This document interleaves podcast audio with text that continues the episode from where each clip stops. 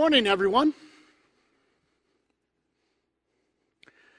Yeah, I got nothing. I got nothing. Like, and I'm guessing you at home, you either just said good morning back to me and felt weird about it, or uh, you were standing there in your kitchen going, I don't know, what do we do? Are we supposed to say good morning to him? And you just feel guilty, right?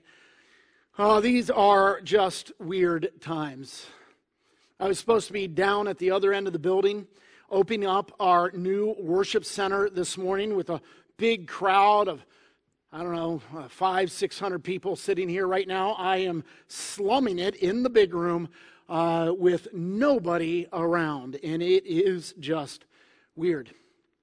And so you are at home watching a video of our church service. I'm really glad that you have tuned in for this. But I do want you to make it as much like your church experience as possible. So here's what I want to ask you to do. If you're drinking coffee, would you please go spill it on your carpet right now? That, that'd be great. It'd make it feel like church. Oh, no, no. Now all of a sudden you got really careful with your coffee. I love you all so very much. So much so that we want to get into the word together. Listen, uh, coronavirus, corona apocalypse, has hit, and it is weird times and scary times. At the same time, this is a normal time for us in that we want to seek God. We want to worship together. We want to be in His Word. And as always, we need Him to speak, not me. And so, to that end, let me pray, okay? Bow your heads with me. Father, we love you very, very much. We don't trust in chariots or horses. We trust in the Lord God Almighty, and we ask for your provision. We ask for your protection during this time. We ask for your leadership that we could shine as the body of Christ. And most particularly right now, I want to ask that you would speak even though we're doing this by technology and our church is distributed at, in their homes, but Lord, you would move in their kitchens and in their family rooms, and you would move on their hearts and speak your word into their lives today. And I pray for that in Christ's name. Amen.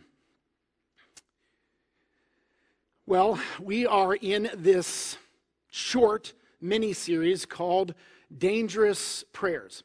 And as you saw from the bumper video and some of our graphics, we're using images of explosives. Because what we want to do is not have weak prayers, we want to have explosive, dangerous prayers. Pastor Jared mentioned last week the idea of an M80. Now, I actually remember M80s.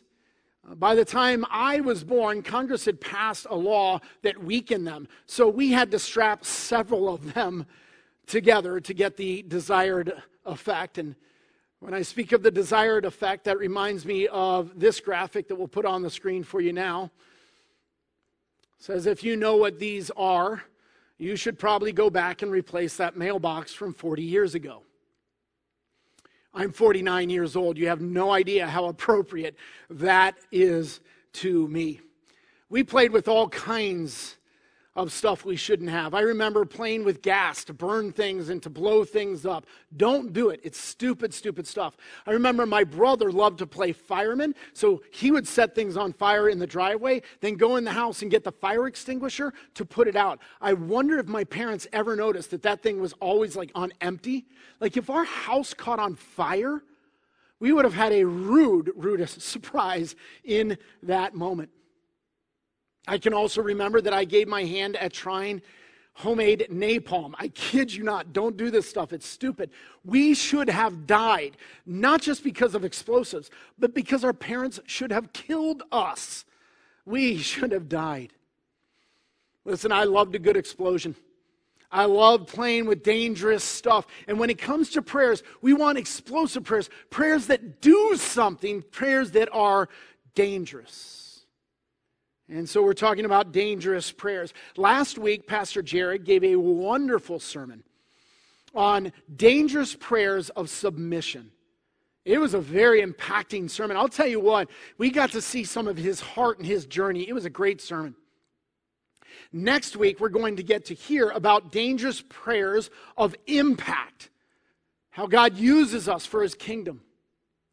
Today, what I want to do is talk about dangerous prayers of growth. growth. Now, before getting to that, let me remind you of the problem. The problem is weak prayers, not explosive, not dangerous, weak, selfish prayers. Now, we tend to, in our kind of camp of Christianity, we pride ourselves on saying, hey, we're not health and wealth Christians. We're not health and wealth Christians. And then when it comes to prayer time, what do we pray for? Oops. We tend to pray for health and wealth. Cracked me up last week. Pastor Jared talked about praying for Aunt Sally's gout. Killed me, just killed me. But if we're honest, we usually pray for our personal comfort, both for us and for our loved ones. Now, before going on, let me time out here and give a caveat. Remember, He is your heavenly daddy. Like any kid can go to mom or dad with any request, big or small. You can go to your heavenly daddy with anything. Don't be afraid to just talk to him about what's on your heart. At the same time, we don't want to be just stuck on weak prayers for personal comfort. We want to pray more dangerous prayers. Pastor Jared injected the idea of high percentage prayers. These are the prayers that God answers with a high degree, a high probability. He answers these prayers. How do you know what those prayers are? Well, the Bible gives us a hint at that, that we need to be praying according to God's will. Look with me, if you will, at 1 John chapter 5, verses 14 to 15. It says this. And this is the confidence that we have toward him that if we ask anything according to his will, he hears us. And if we know that he hears us in whatever we ask, we know that we have the requests that we have asked of him. Okay, so there it is, pretty clear. If you want a high percentage of dangerous prayer, pray according to God's desire, God's will. But you know what would be awesome? What we really need is some clear verse in the Bible, something that it just says clearly, for this is the will of God. Oh, okay, how about 1 Thessalonians chapter 4, verse 3? Here it is. For this is the will of God, your sanctification. So, what we learn is if we want dangerous prayers, we need to pray according to God's will, and God's will is your sanctification. That means your growth, your holiness, your maturity. You're becoming more like Jesus. That is what we need to pray for. Those are dangerous, those are high percentage prayers. And, folks, it's just common sense. Imagine you're a parent and your child comes to you and says, Mom, Dad, I, I have a request. Would you help me grow up? Would you help me mature? Like, I want to be a better member of the family. I want to be a better friend. I want to be more responsible. I need you to help me eat better and exercise more, whatever else. Oh my goodness. As a parent, you're like, how can I? I'm in. Why? Because the child just prayed according to your will, right? Now imagine your child comes to you and says, uh, Mom, Dad, can I have a rocket launcher? okay, many of you right now are thinking about Calvin and Hobbes, right? I'm a huge Calvin and Hobbes fan. I have every book. One of them is signed by Bill Watterson himself. Like, I love it. And you know, Calvin, every Christmas, he tries to ask for a rocket launcher in that moment, he is praying according to Calvin's will, not mom and dad, and he gets a no every time. Question is this which kid are you? In which way are you praying to God? You see, when it comes to God, we all get kind of shocked. Uh, like it's like we read this verse about praying according to his will, and it's like, what does that mean? That's so opaque. Like, like, uh, what does that mean? That God's only going to give us what He wants to give us? Like, He's going to impose His will on our prayer requests? Like, won't He give me what I want? Who does He think He is? And in that moment, it is so weird to us that God will only give us what we want. But ironically, it's not weird to us at all that we would impose our will on our children's requests. That's kind of ironic right there. Remember, He is our Father who art in heaven. He's a good, good daddy. And I want you to catch this. The difference between your child and you as a parent is infinitesimal compared to the difference between you and our Father in heaven, which is infinite.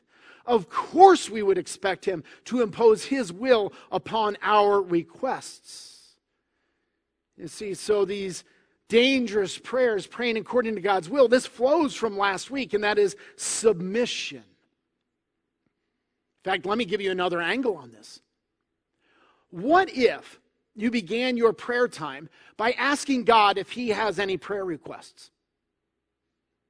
Not that God would pray to you. No, no, no. But you're saying, God, what is it that is on your heart that I might pray back to you? You're asking God for a prayer request. You're basically saying, what is it that you want, God? And that is a dangerous prayer. That's a high percentage prayer right there.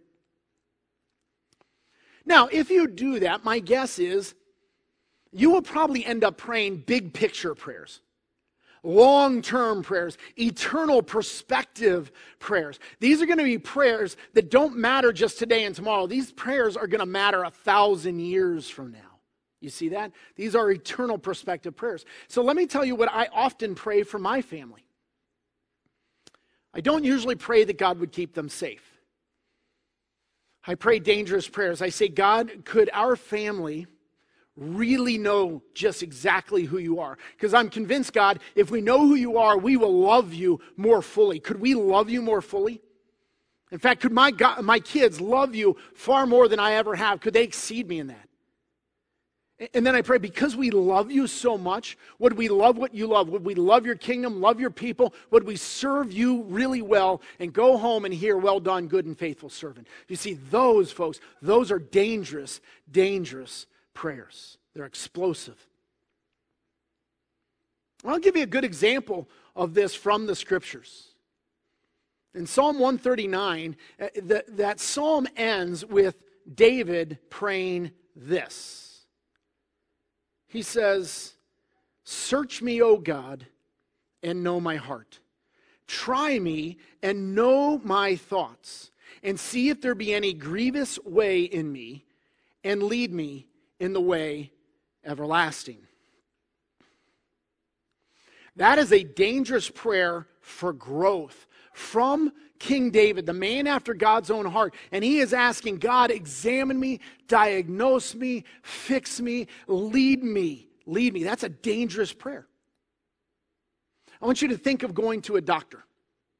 You go to a doctor because you know something's wrong with you. The, the problem is you just don't know what is wrong with you right? And so you go to the doctor to get examined. Now, what kind of doctor do you want? You want a doctor who is like crazy smart, knows all about the human body and how it works. But you also want a doctor that isn't just smart about abstract humanity, but really knows you personally. That she has uh, really done tests and, and, and she's looked at your history and she knows all about you. You also want a doctor that actually cares.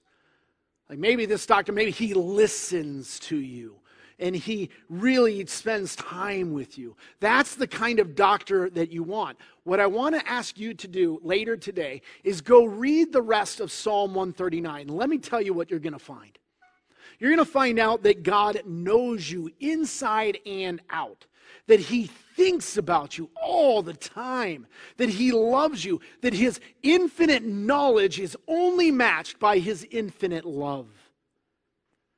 That's a really good doctor. So you're going to God and you're saying, God, I don't know what's wrong with me, but I need you to examine me. I need you to fix me. So what do you do? Well, think about this. When you go to the doctor, you know what you do there? You get naked don't you? You get naked. Let me tell you kind of a weird thing here, but it's, it's, it's interesting. There are only two people in this world before whom I get naked. One is my wife, and we're not talking about that. It's none of your business, okay? But the other is some dude that I barely know. It's my doctor. And it's kind of a weird random thing that it's my wife, that makes sense. And then this other guy. Why do I regularly get naked in front of that guy? And the reason why is because I don't want to hide anything from him. I need him to see all of me. I need to be exposed before him so that he can really know all about me and he can heal me. My point is this if you hide from your doctor, you're foolish. Why would we hide from our God? That would also be foolish. And so there, King David is praying before the great doctor, God Himself. He's saying, Search me, know me, try me, see me. What's wrong with me, God? How can you fix me? Lead me, please, lead me. That's the prayer. And that is a very dangerous prayer of growth. Let's look at it again. It says, Search me, O God, and know my heart. Try me and know my thoughts and see if there be any grievous way in me, and lead me in the way everlasting. Now, what I want to do is pull out of that a few ingredients of that dangerous prayer for growth. And the first one I want to highlight is this pray with humility. Pray with humility. The only reason you go to the doctor is because you know something's wrong with you. And you're going to God praying with humility because you know there's something wrong in your life. And David is saying, Search me. Tell me what's grievous in my life. And sometimes what we find out is that we need to remove toxic people from our lives. I came across this graphic on social media recently. Maybe you've seen this eight toxic people you should just get rid of those who spread negativity, those who criticize you all the time, those who waste your time, those who are jealous, those who play the victim, those who don't care, those who are self centered, and those who keep disappointing you. Now, as you continue to look over that list, what I want you to do is, I want you to, given that list, I want you to picture right now the most toxic person in your life. And as you look at that list, here's my question Did you just picture yourself? Because look at the list, folks. The whole list is negative. Those who spread negativity. You criticize yourself. You waste your time. You're a jealous person. The whole list is about playing the victim, that it's everybody else's problem in the world that's hurting me. They're all toxic. I'm not. You're the victim. You're on the list. You don't take care of yourself. You're self centered. You keep disappointing yourself. Listen, my point is this if you follow this list, you would have to get rid of yourself from your own life. The most toxic person in your life is you. Now, King David gets that. Don't misunderstand. King David was very hurt by toxic people around him. But at the same time, he understood the biggest problem with me is me. David got that. You know who else understands this? Some of our elementary students are starting to get this. Back when they used to go to schools, uh, they would find things like this. And if you look at this picture right here, meet the person responsible for your choices, grades, success, words, actions, all mirrors. You're looking in the mirror, it's you. You know who else understands this? Give you a group in our congregation that understands this. We are blessed here at Redemption Chapel. We have a thriving addiction recovery ministry. And our addicts know this principle well. They know that you have to blame you, that you have to fix you. That, that if you get hung up on blaming everyone else, you'll never get whole. Our addicts get this principle very well. I'll give you a caveat though. D- does this mean that hard stuff hasn't been done to you? Oh no. No, it's this is a crappy, hurtful world. Absolutely, it hurts at times. Stuff has been done to you.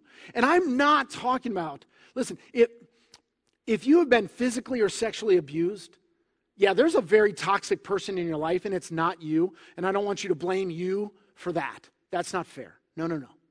It's not what I'm talking about. At the same time, I don't want your prayers to be stuck on God, fix that person. God, what's wrong with them? Those are weak prayers. I want you to pray dangerous prayers where you are, realize you are not just a victim in this world, you are also a perp that hurts yourself and hurts others. And so you want to start out with God, fix me. God, fix me. Because understand, you can't control them. You can only control you. You can't fix them. You can only fix you. And so I want you to pray, God, search me. That's a dangerous, dangerous prayer. And the assumption to that prayer is that I have work to do. That the biggest problem in my life is me. The most toxic thing in my life is me. God, will you help me with that, please? Listen, you don't go to the doctor to fix other people, you go to the doctor to fix you. Now, the irony of this is I knew I was going to cover that hard this morning. And so, uh, as we went through the week, it's like God said, to me, Hey, here, son, let me give you an illustration to use. Thanks, Father. So, the coronavirus thing hit, and, uh, and I, I sent out a video, and I got to be honest with you, I biffed that video hard. Uh, I, I injected way too much personal opinion I acted outside my wheelhouse and expertise on some of my thoughts. Part of the problem is I put it out a day too early when everything shifted and changed. Timing was off. But then my tone was off too. I think I was flippant on an issue that was very scary to some people.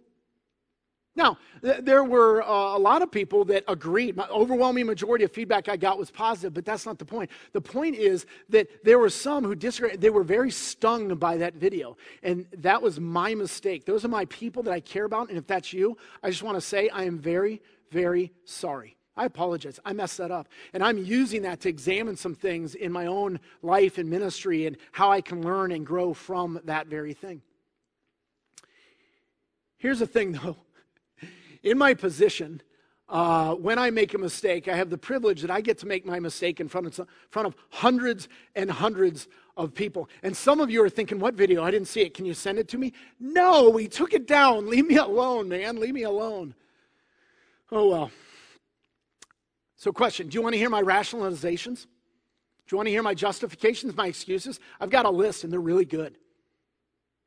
But if I go that route, hear me plainly. I will be in the process of caring more about my reputation before man instead of my examination before God Himself. And I should be far more con- concerned about the latter. And so, what I want to do is say, Search me, O God, and know my heart. Try me and know my thoughts, and see if there be any grievous way in me, and lead me in the way everlasting. You understand, if you pray that with sincerity, that's a dangerous prayer, and God will give you some things to work on.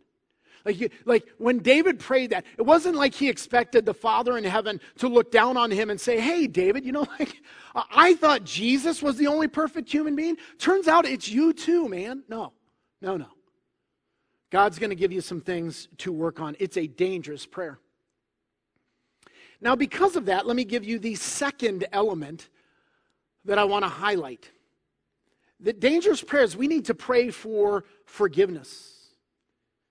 And the reason why is when you pray dangerous prayers of humility, God is going to point out some things, some filth in your life, and you're going to feel dirty and exposed. You might even feel shame.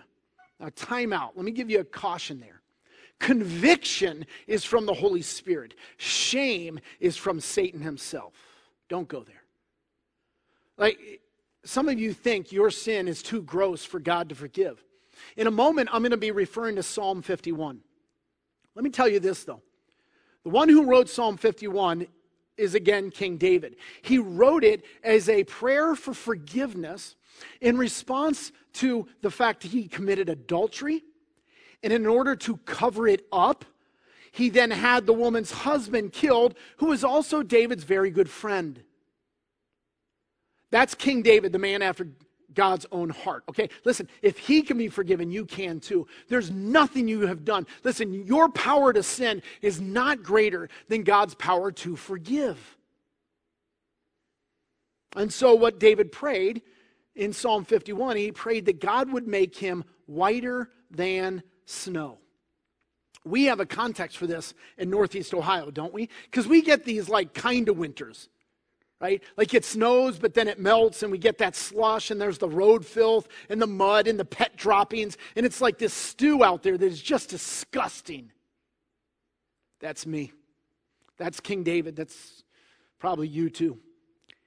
Here's what God does Sometimes overnight, God lays down that fresh layer of snow, right? And if you're the first one up in the morning, you look out the window and it is undisturbed, it's perfect, it's pristine, it's pure, it's white like snow. And that's exactly the picture. We mess it up, God forgives. If you read Psalm 51, you read David praying, God, would you fix me, heal me, cleanse me, purge me? David didn't fix it, God fixes it. And that's exactly what he did for us in Jesus Christ, right? So, so that on the cross, all my sin, all of it went on Jesus. And all of his righteousness came on to me. I didn't do it. Jesus did it. And now I'm whiter than snow. Whiter than snow. And we must cling to that. And let me tell you why. Because we're, we're asking God to search us and grow us and work on stuff. But I want you to have something really clear in your mind. We are not going to grow in order to earn God's favor. No. We have that by the grace of Christ. There is nothing I can do to make God love me more. There's nothing I can do to make God love me less. We're going to grow because we love God and we, we want Him to heal us and fix us, okay? But we have forgiveness not because of growth. We have it because of His grace and our humility. That's it. And if you pray for forgiveness, that will be a dangerous prayer. Dangerous prayer. But to hinge toward our next ingredient in dangerous prayers for growth, let me just tell you this. I want you to pray not just for forgiveness, but for freedom. Not just for grace, but growth. Not just heaven, but healing. Not just pardon, but purity. Not just salvation, but sanctification. Not just mercy, but molding to Jesus. And so this leads us to our next ingredient in dangerous prayer for growth, and that is to pray to be more like Jesus. If you watch in Psalm 139, it ended that prayer by saying, Lead me in the everlasting way. That is, in the eternal way, the kingdom way, the way of Jesus. Listen, when you go to the doctor, he doesn't just examine you and diagnose you. That's only part of it. Then he prescribes. He wants to cure you and heal you. That is the other part of it. And so when we go to the great physician, God Himself, we're saying, God, search me and tell me what's wrong. And now lead me in the everlasting way. Help me grow to be more like Jesus. Now, I'll be honest with you. I'm not going to arrive while I'm still in this broken, crummy world. It's a broken world, and I know I will not be really holy until I go home to heaven and I'm with Jesus. In the meantime, I'm going to be a mess and I'm going to be dependent upon grace till I go home. But at the same time, while I'm still in this broken world, I want to strive and do the most I can to get to be the most like Jesus I possibly can, even before I go home to Him. That's the goal. So, what I'm suggesting is that you pray to be a Jesus freak.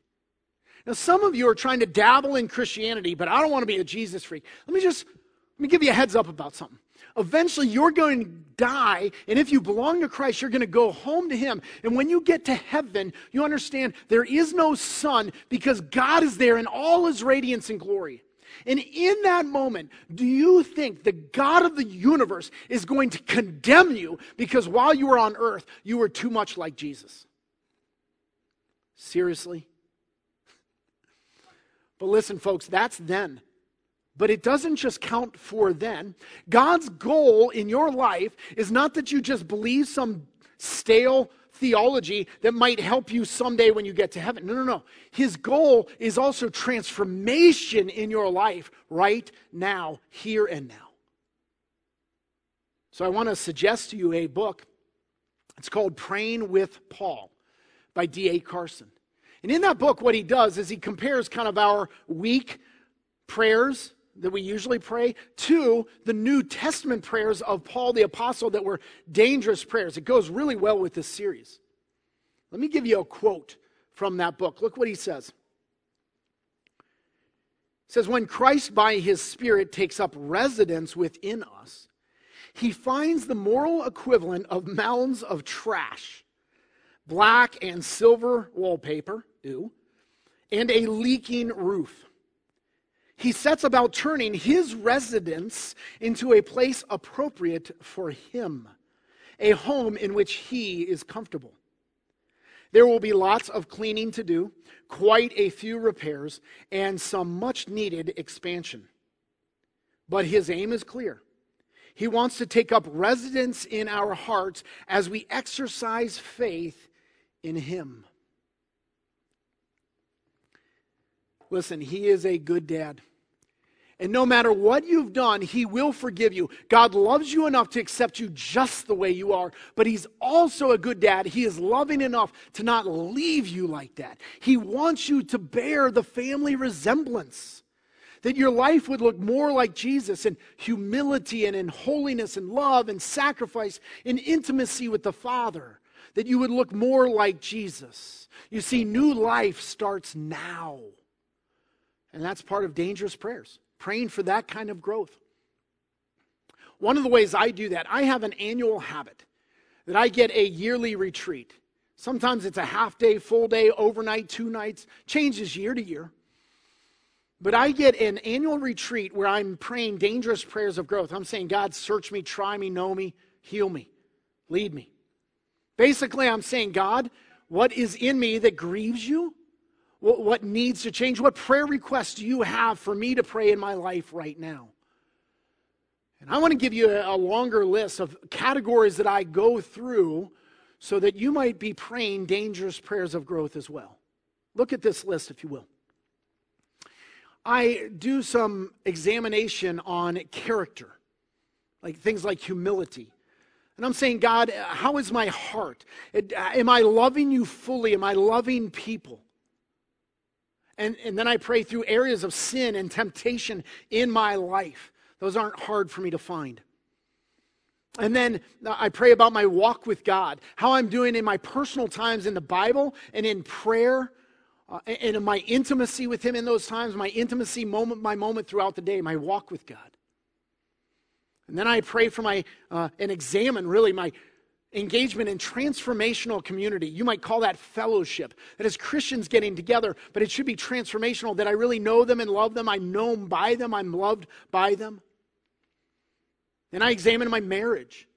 How do I need to be a better husband? I, I examine my family. How is it that I need to be a better dad? Then I look at just my being a man, being a human being my exercise, my diet, my recreation. that one might surprise you. Let me just tell you, Pastor Rick has no chill. And so I have to work at recreation. Pray for me. Uh, then I look at the, the go area, no, grow, go. Like, how am I going to advance the kingdom? How am I serving? How am I giving? How am I reaching out to others with the message of Christ? And then I also look at my identity in Christ so that I don't get stuck just being a human doing. I'm a human being, that I need to soak and steep in the grace and the love of God, that, to know who I am in Christ and be transformed by that. Okay, now what that list is, is it's almost like halftime at a football game. I'm going in the locker room, I'm saying, what's been going wrong the first half, and what do I need to start doing next half? I do that every year. That becomes my yearly goals. Those become my prayer requests that I pray through all year long. One of the things I've learned to do is to transition those goals into daily habits, sometimes weekly habits. What am I going to do? What activity to help me get there? I'll give you one other tip. Uh, just this year, I started using an app, a free app called Habit Share. And it allows me to record my progress so that I know exactly how well I'm doing. I don't have blinders at all. I know how I'm doing. As well, I use it for accountability. I share it with my two accountability guys so that they're able to see how I'm doing on those things. Uh, to you two guys, heads up, don't look at last week. It's horrible. Coronavirus, all right? Leave me alone. It's been a hard, hard week. But there it is basically what I'm doing is I'm praying through Psalm 139. I'm saying, God, lead me in the everlasting way. Would you make me more like Jesus? And if you pray that with sincerity, that's a dangerous prayer. All right, I'm going to give you one more ingredient of dangerous prayers for growth, and that is praying for strength. Let me be honest with you, you're going to need it. Because dangerous prayers start with the assumption that God is more committed to your growth than to your personal comfort. Uh oh, that's dangerous. What if all your prayers started with the assumption God is committed to my growth, not my comfort? That's dangerous. That's very dangerous. Listen, God wants strong children, not spoiled brats. So let me share with you a great quote on prayer by Phillips Brooks. He said, Oh, do not pray for easy lives. Pray to be stronger men. Do not pray for tasks equal to your powers. Pray for powers equal to your tasks. God is not committed to your comfort, He's committed to your growth. And so, what we have now are dangerous prayers for growth. We're going to pray with humility for forgiveness to be made more like Jesus, and then pray for strength.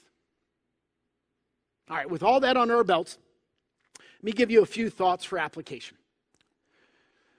You know how at the end of community group, or whatever small group of Christians you get together with, men's study, women's study, whatever, you get together, we almost always have that time at the end, okay, uh, let's take some prayer requests and pray together.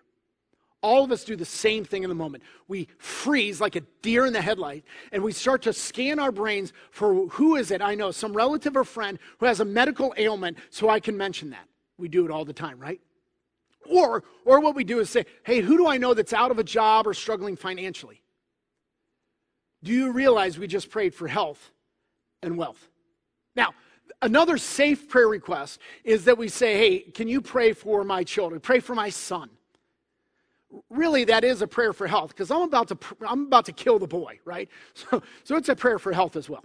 But those are the safe prayers. What if instead you prayed dangerous prayers? What if your group of christians sitting in a circle what if you imagined that jesus were right there and the first thing you're going to do is say hey jesus tell us what we should pray for each person. And now jesus is going to go around the room and say this is what i want you to pray for her. This is what i want you to pray for him. This is what i want you to pray for her. Around the circle and the way you get at that is that you individually say, listen, this is the way God's speaking to my life and challenge me. This is where I'm messing up. This is where I need to grow. And would you guys pray for me for that? Oh my goodness, that's risky. But I'll tell you what, it's dangerous. And if you do that, it will be transformational in your life and in the whole group. Those are dangerous, dangerous prayers. It'll be life changing. Now, here's what I want to do in wrapping up. I'm not going to close in prayer. Don't tune out because in a moment, Gary's going to come back up and he is going to have a closing song, and then I'll be back for a benediction. But I'm going to give you just a little bit of space right now. We'll put Psalm 139 up on your screen, and I want you at your home to take a moment of silent prayer and pray for your own growth. Pray, search me, God. Go ahead.